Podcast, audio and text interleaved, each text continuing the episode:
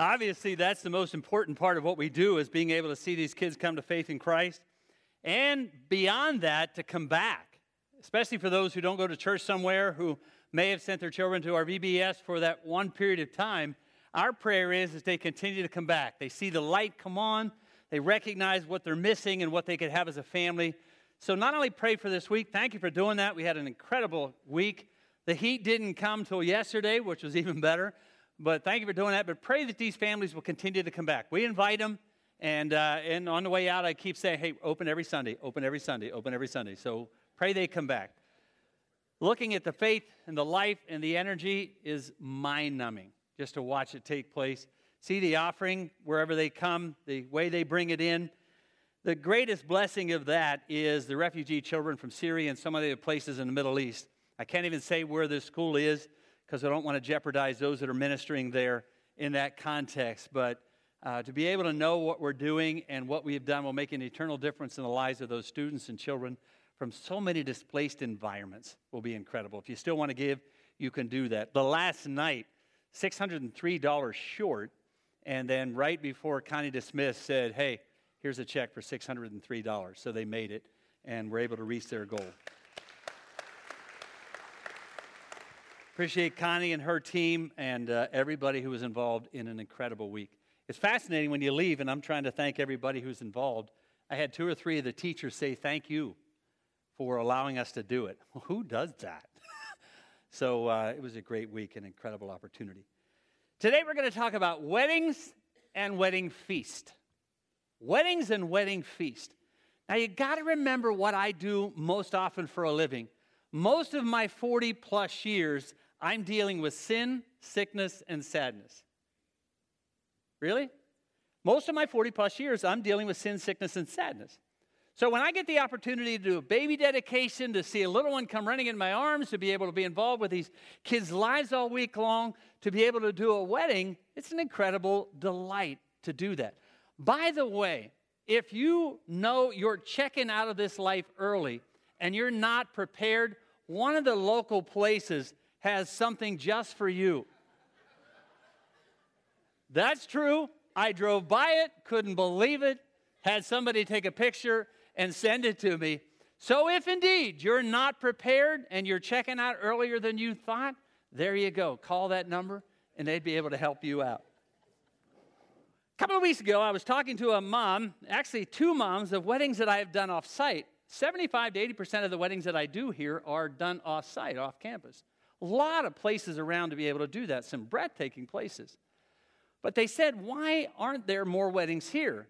And I asked the same question, and they said, well, we really can't picture what it's like to have a wedding at CAC. This large stage, auditorium that seats 850 people. My dad won't let me invite that many, you know, on and on the list goes. So what do we do? So I, I all of a sudden I realized, hey, next Sunday, which was a couple of weeks ago, we're doing a service on marriage and weddings and wedding feasts. So what I want you to do is just watch the screen every once in a while. And these are weddings that we've done here. I asked five brides, can I show some of your pictures to show people what's been done on this stage and how incredible you can make it look. One up there, they had tulle on there. The only tool I knew was Craftsman, so I didn't even know what tulle was. Yeah, for some of you, you're going, I don't even still know what that is. When I, I don't even know what some of them are, but you can do some incredible things here. There are a number of favorite parts of everybody's wedding, I'm sure.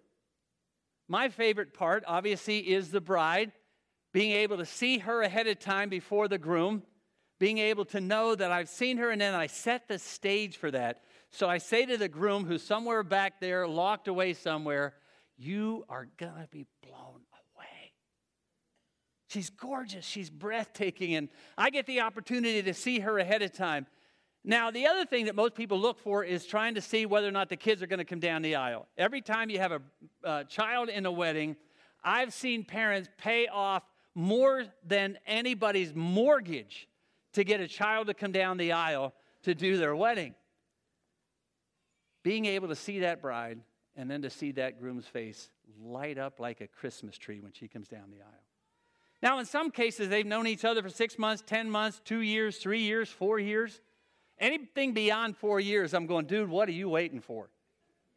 right? But anytime they have that opportunity, they've seen them for a long period of time, and but there's something incredible about that moment when that door or wherever they are opens up and that bride comes down the aisle, and these guys light up. They cry, they weep, tears stream down their face. Some of them can't say a word. I've seen a couple of them almost faint. And they know who's coming down the aisle. It's not like it's a surprise. That's who I'm marrying. I didn't know that. I didn't know that was her.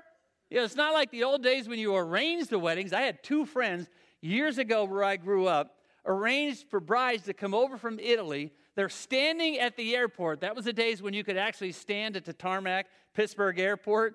They looked at each other and said, You get the first one, I get the second one. That's how they decided how they're going to spend the rest of their life with them. And from what I remember, they spent the rest of their life with those chosen ones. But when that one comes down the aisle, he knows who she is.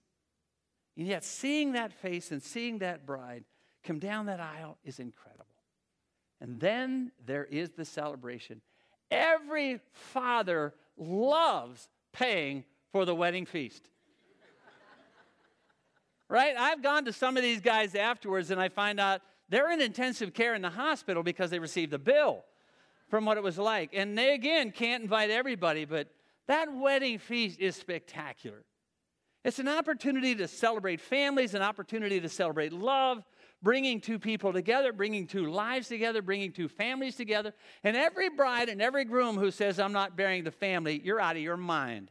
You are marrying the family. So don't think you're not. You need to know that clearly going into it. And then you come to that celebration, and it's incredible. Dads get up and they thank everybody for coming. People from all walks of life, from every influence of life, they've watched this little girl and that little boy grow up. From that young man to that young woman to that bride and a groom, and now a husband and wife, it's an incredible celebration. I'm now at this stage in my life where I'm marrying gals that I dedicated as babies. The only next step before I retire or get senile, which could happen anytime, not the retirement, the senile part, is how do I say it? dedicating a baby of a girl that I dedicated, who I then de- married, and now I'm dedicating their children. You get all that flow? That's the next major step. That wedding celebration in many cultures is incredible. Some of them wait forever, they save forever, they're waiting for this moment when they gather all their family and friends together and celebrate the wedding feast. Pales in comparison to Revelation 19. You and I are invited to the wedding feast of all time. Now, whether you accept the invitation, as I said last Sunday morning, is up to you. But you are invited. When both of my daughters got married, I'd involved, involved that time in four churches, counting this one. Who do you invite to the wedding? You know you're going to leave somebody out. You know you're going to frustrate somebody. You know you wish they could come. In this wedding feast celebrated here in Revelation 19, we're all invited. Every one of you are invited to the wedding celebration. What you have to decide, as I said last Sunday morning, will you accept that invitation? From Revelation 14 to the beginning of chapter 19 is the outpouring of God's wrath. There comes a point in all of human history where God says, Enough is enough. I've extended more grace than anyone could imagine. I've given you 2,000 years to decide what are you going to do with this gift called life? What are you going to do with my son? Will you accept him as your Savior? Peter describes that scene over and over again. But there will come a point in human history when evil will be so high, so bad, so deplorable, where God will say, Enough. He already did it once in flooding the world, He's going to do it again. And the description of that in 14, 15, 16, 17, 18, and 19 that obviously I've bypassed is over, almost over the top in regards to the destruction of humanity, who have had all kinds of opportunities to accept the invitation of the king and who rejected it. But for those who accepted it, we come to Revelation 19, verse 6. Then I heard, now this is John the author, if you've not been here before. Today uh, we're finishing the series for a while. I'll pick back up on it. I'm taking a hiatus, uh, sabbatical for the next six weeks. I'll come back and finish just three chapters that you can't leave out. John is sitting on the Isle of Patmos, not knowing what's going to happen to the end of his life. He's been given a glimpse that no one has ever seen before. He's trying to describe things that no one has ever seen, that he has no idea what it's going to look like. All he's got is the vocabulary that he has, and he sees pictures and images that have blown his mind, and he's trying to put it in descriptive words. He's also, in this context, trying to put it in a two dimensional form black and white, written words. He's seeing it most likely in a three dimensional form. And then I heard what sounded like a great multitude, like the roar of rushing waters, like loud peals of thunder, shouting, Hallelujah! For our Lord God Almighty reigns. Let us rejoice and be glad and give him the glory. For the wedding of the Lamb has come, and the bride has made herself ready. Fine linen, bright and clean, was given for her to wear. Fine linen stands for the righteous act of the saints. Then the angel said to me, Write, blessed are those who are invited to the wedding supper of the Lamb. And then he added, These words are the true words of God. This particular event is an event that believers have looked forward to for over two millennium. When Jesus was in the upper room with his disciples, he shared with them an incredible moment. He said, I've been looking forward to this moment for a long period of time. I wanted to be able to share with you a meal. Now, he'd been telling them that he's going to the cross, he's going to die on a cross, raised from the dead, come back to life, offer freedom. He's been describing it for three years, yet they have not seen it. No one has ever seen anything that he's quite described. So he gets them together in this upper room experience, planning it for an extended period of time, and he shares with them what you and I have shared as the Last Supper for years. He said, I've looked forward to this moment for a long period of time. And he said, I won't do it again until, and he describes in just a sentence or a half a sentence, Revelation 19, until that day. So for 2,000 years, Jesus has been looking forward to an event when his bride, you and I who have accepted Christ as Savior, gets to be united with the groom and we celebrate a wedding feast. And every time we come to this table and hold these elements and we talk about what he did for us, they're just small reminders of what the future holds. The wedding feast is the celebration of a promise made, the celebration of a commitment that is made between two people. The bride and the groom make a promise to one another, a commitment to be faithful to one another exclusively. Now, for us in our culture, it's verbally stated at the wedding ceremony. They've already made the commitment to one another. They've exchanged the ring. They've given a, an engagement ring. They've picked the day. They've invited everybody to the day. And then they stand before a pastor and he hears him ask, You going to stay together for the rest of your life? Do you promise in front of everybody that you will stay committed to one another for the rest of your life? Not a one of them in the 230 weddings that I've done have said, Can we get back to you next week? You really, that's, that's what you're asking us? Are we going to stay committed to one another? And the answer, of course, is absolutely. We're going to stay together. We're going to stay committed to one another. For us, that commitment is stated on that day. In Jesus' day, it was made during the engagement process. Engagement for us is not always binding. In most cases, it is. But it's not always binding. It's painful to break it off before the wedding, but it certainly does happen. In Jesus' day, it was much more binding. Remember the Christmas story of Mary and Joseph? When Joseph found out that Mary was with child and they were only engaged, it said he was going to give her a bill of divorcement. Let me read the context.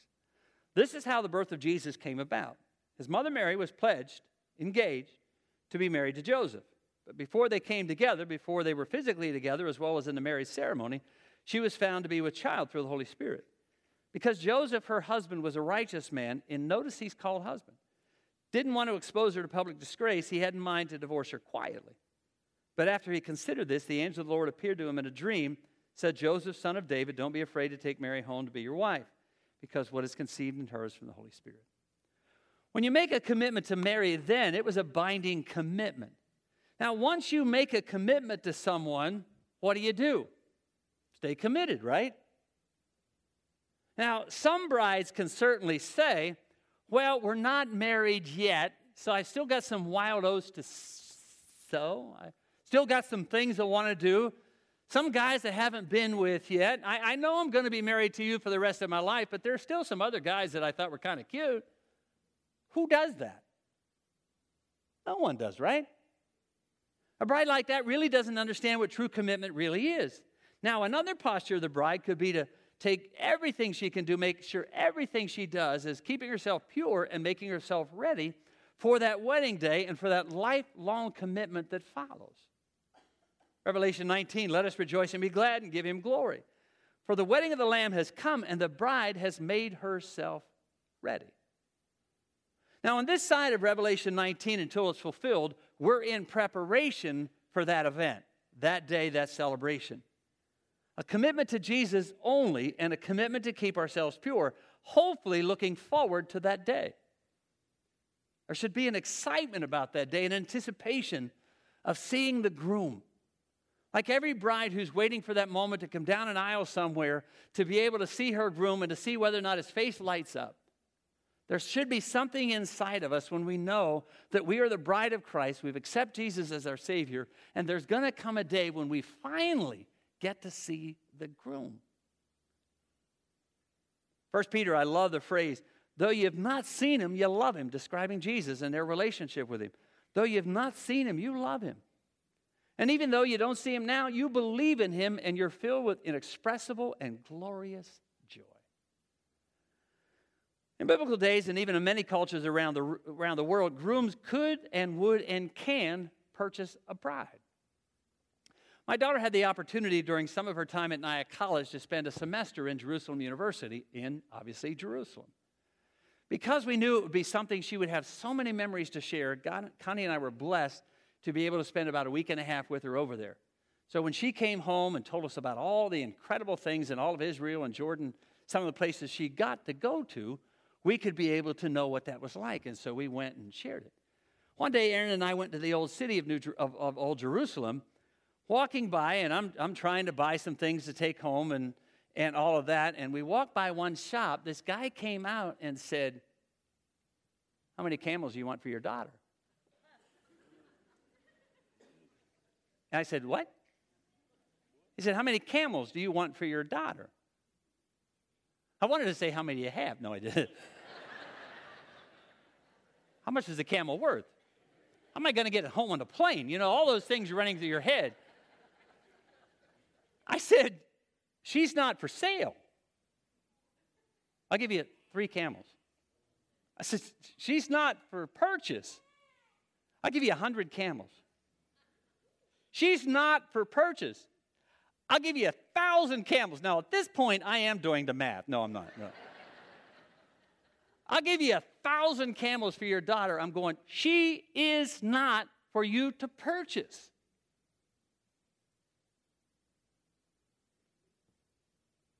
You've heard the term dowry. One definition is the price a groom is willing to pay the father of the bride for the bride. And dads still today say, I like that idea. Jesus purchased us as well, but his purchase price cost him everything. Jesus, the ultimate groom, purchased us, his bride, but the purchase price in his case cost him. Wednesday, you're going to celebrate 4th of July. And it's an odd one when it lands in the middle of the week because you never know which weekend. So I, I did as much as I could with the red, white, and blue today and, and, and all of that. So it's kind of an odd t- to know when. But you and I both know that when we celebrate the freedom that we enjoy on Wednesday, that freedom was never really free. It cost the life of a lot of young men and women down through the ages. When I celebrate Wednesday down at the farm with my family, Judy, my one of my favorite cousins is going to be reminded again that her son Ryan didn't come back alive from Iraq. And a lot of families recognize that. All over our audiences, men and women and families who have saved, served, and given the ultimate price for the freedom that we so richly enjoy. And it's way more than a celebration with fireworks, a hamburger, and a hot dog. It costs them everything. I did something in the first service real quick, and it helps me Veterans Day this year is on Sunday, and I, am sure I'm, I'm going to get all kinds of ideas, but it's on a Sunday this year. I want to do something a little bit different. Would you do me a favor, though? If you're a veteran in here this morning, you've served in any way, would you stand real quick just so we know how many? I'm doing something, and all right? Anybody over here?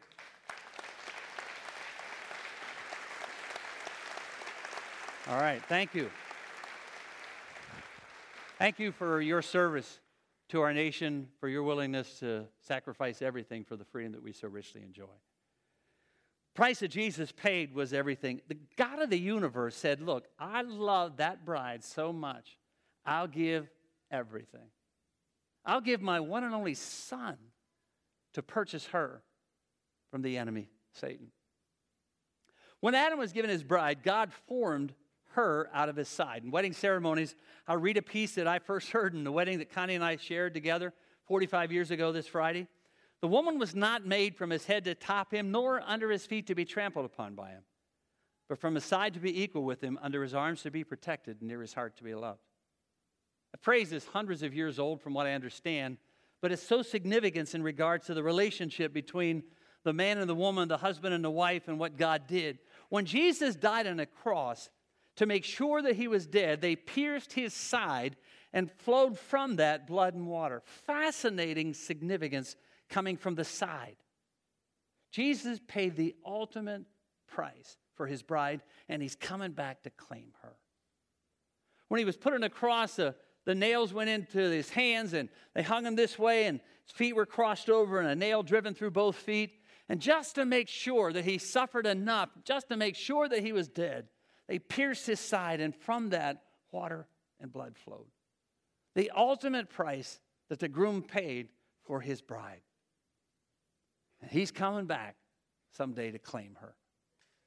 When I come together, thank you. When I come together for a funeral service, I often, on most occasions, read from John 14. That very familiar section of Scripture when Jesus said, Look, I, I know you're worried, I know you're uncertain about the future, but I am certain about the future. I'm going away, I'm going to leave you, I'm going home, going back to heaven. I'm going to prepare a place for you. Depending on what translation, depending on what song you like to sing, it's a mansion or a room. We've been singing I've Got a Mansion Over the Hilltop Forever. NIV translates it probably more accurate and a room. We're a little bit disappointed with that. I'd rather have a mansion than a townhouse, but whatever you got, that's what you're going to get. He's got prepared for you. And he's been spending 2,000 years. And he said, I'm telling you right now, I am coming back for you. And I'm going to take you with me. And we're going to forever celebrate everything that I planned, everything that I've done, everything that I sacrificed. We are going to celebrate I'm coming back to get you. But I'm leaving for now. Thomas said, Lord, we have no idea where you're going. How can we know the way? And then a classic answer of Jesus I am the way, I am the truth, I am the life. No one gets there but through him. So until we meet the bride, or until we meet the groom, Jesus, of course, face to face, what kind of bride to be would you want to be? Until we meet the groom, Jesus, face to face, what kind of bride to be would you want to be? Well, what kind of bride to be would you want? Now, I know we got male and female in here, but so try to put yourself in a groom context, even though you're not a groom. What kind of bride to be would you want? One who messed around with everyone, who was uncertain about commitment, or one who was absolutely committed to that relationship and kept pure? What kind of bride to be would you want? Now, I know the answer to the question. You know the answer to the question. I would want one who's sure. I would want a bride who's sure, who I know not only makes a commitment to me, but will keep that commitment to me.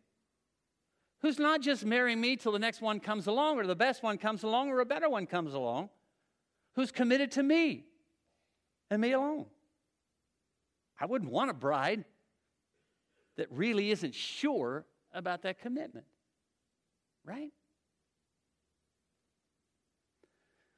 If I were to have up on the stage this morning a bridal gown, I tried, but it obviously didn't work out. But if I were to have a bridal gown up on this stage and it were stained all over the place, and I were to say to you, who I know are getting married this year and next year, hey, this can be yours, would you take it home and wear it? Most wouldn't. You'll pay $100, $1,000, $4,000 for all I know for a wedding dress that's pure, that's white, that's not stained all over, right? When Jesus says, You are my bride, and you committed your life to me, you accepted me as Savior, what does that commitment look like to you? Well, I accepted him once in Bible school. I accepted him as a Savior at some point or the other, but until I see him face to face, there's a lot of things I want to do. And I get tempted every once in a while, and I submit to that and I give in to that. And I come back and ask him to forgive me. And, and I know he said he would. He tells me that in 1 John 1 9, he's going to forgive me. And, and so I, I, I'm, I try, but boy, there's just so much out there, so many things I want to do. And, and I'm committed to Jesus uh, pretty much. Nobody would want that. But that's what, sadly, sometimes the bride does. Now, there are two sides to that image that I just painted for you. One is if you are a bride and you know you're going to be married to the groom, hopefully you want to stay pure until that moment, until that incredible day. There are others that sit in an audience like this who hear this story and said, Look, dude, I'm stained. And he wouldn't want me. I've had so many things happen in my life, I, my, and they'll list it. I, I know it. I've been doing it for 40 plus years, and, and they'll tell me stories, and they'll, they'll know their stains, they'll, they'll know they're stained. And they'll believe that the groom, who is Jesus, wouldn't even want them. And I'm here to tell you because of what we do this morning, and if you have accepted Christ as your Savior, or you accept Jesus as your Savior, I'm here to remind you again he washes all of those stains away. So you think you're not worthy, you think you'll never match up, you'll think you'll never be what he accepted because of your past. When you accept Jesus as your Savior, he wipes that past clean. I mean, I'm talking pure as driven snow. It's incredible. Washed clean with the blood of the cross never to remind you again, ever. You don't need to remind yourself of that because he doesn't. So, the two sides to the whole issue. If you've committed your life to Christ, you are the bride of Christ.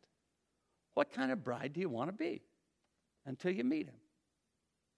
And if you're sitting here this morning and you'd love to be a member of the bride of Christ, but you think you've got too much junk and he'd never accept you, I'm here to offer you the greatest gift outside of uh, I'm to offer the greatest gift of all is salvation in Christ.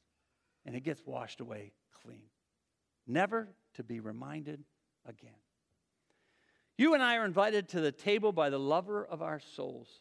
Blessed are those who are invited to the wedding of the Lamb. When Jesus was in the upper room, he shared with his disciples an incredible context. And then he said this Every time you do it, every time you share communion, would you remember me?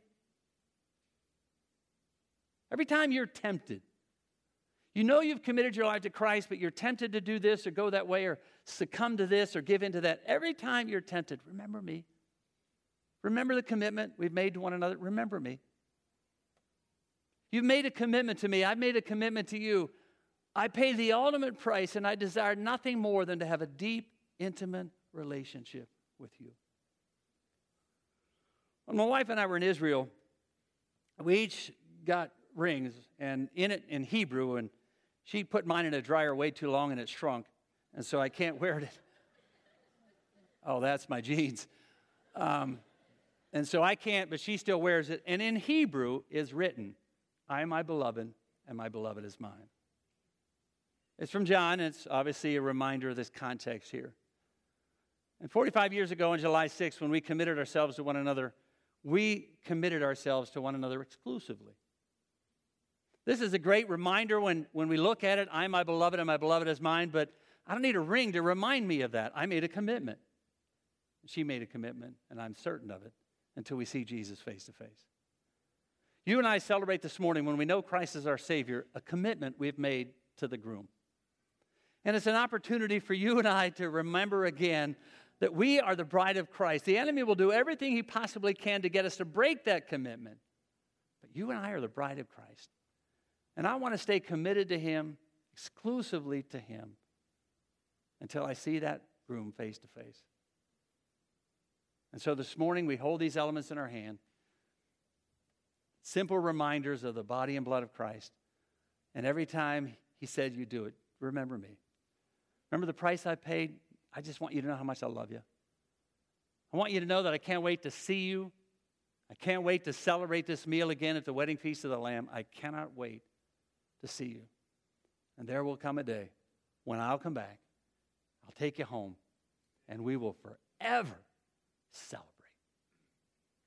God, we thank you for your grace. I thank you for your word. Thank you for gifts that you have given us and this vivid reminder. It couldn't be more vivid than this bread that reminds us of your body and this cup that reminds us of your shed blood so that we can have life for all eternity. So, in the meantime, until we see you and we sit around that huge table with hundreds of thousands of down through the ages, our part of the bride of Christ. We look forward to that day when we'll see our groom and we'll be forever with the Lord. In the meantime, remind us of our commitment to you, yours to us, the fact that you washed us clean and we don't have to look at our past any longer. And until that day when we see you, we'll forever remember you. In your name we pray. I'm going to ask the communion stores to come. They're going to serve you. What you'll notice in here is a cup and a tray. If you're visiting us today, is all in the same. Take a little of each, one of each, and help your neighbor beside you. If you don't know Christ as your Savior, you can do it today. The only requirement here is that you know Christ as your Savior. You've confessed your sins, you've invited Him into your life, and you've committed yourself to Him. And you are free to take. Would you all then hold them, and I'll come back and lead us in taking them at the end.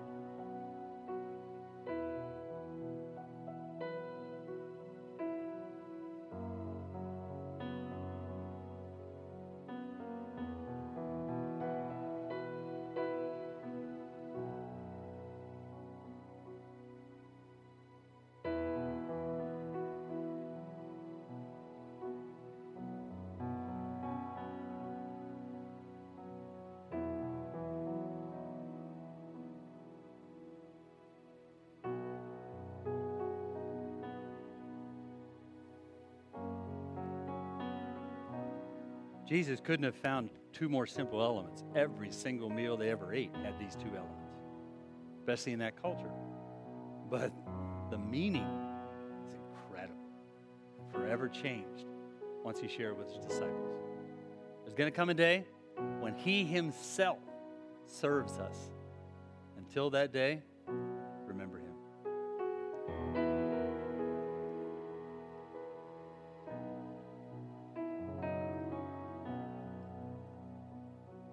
Father, I thank you again for your grace and love for this family that I love.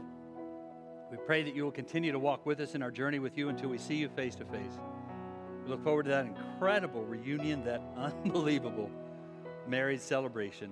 Until then, keep our eyes on you as we follow after you. In the name of Jesus, we pray. Amen. I'm going to be on sabbatical for the next six weeks. You do not want to miss the series coming up between Joe and Keith and Bob Selfless Living in a Selfie World and then I'll be back, share with you again this meal in a few weeks. God bless you. We'll see you soon. Have a great time.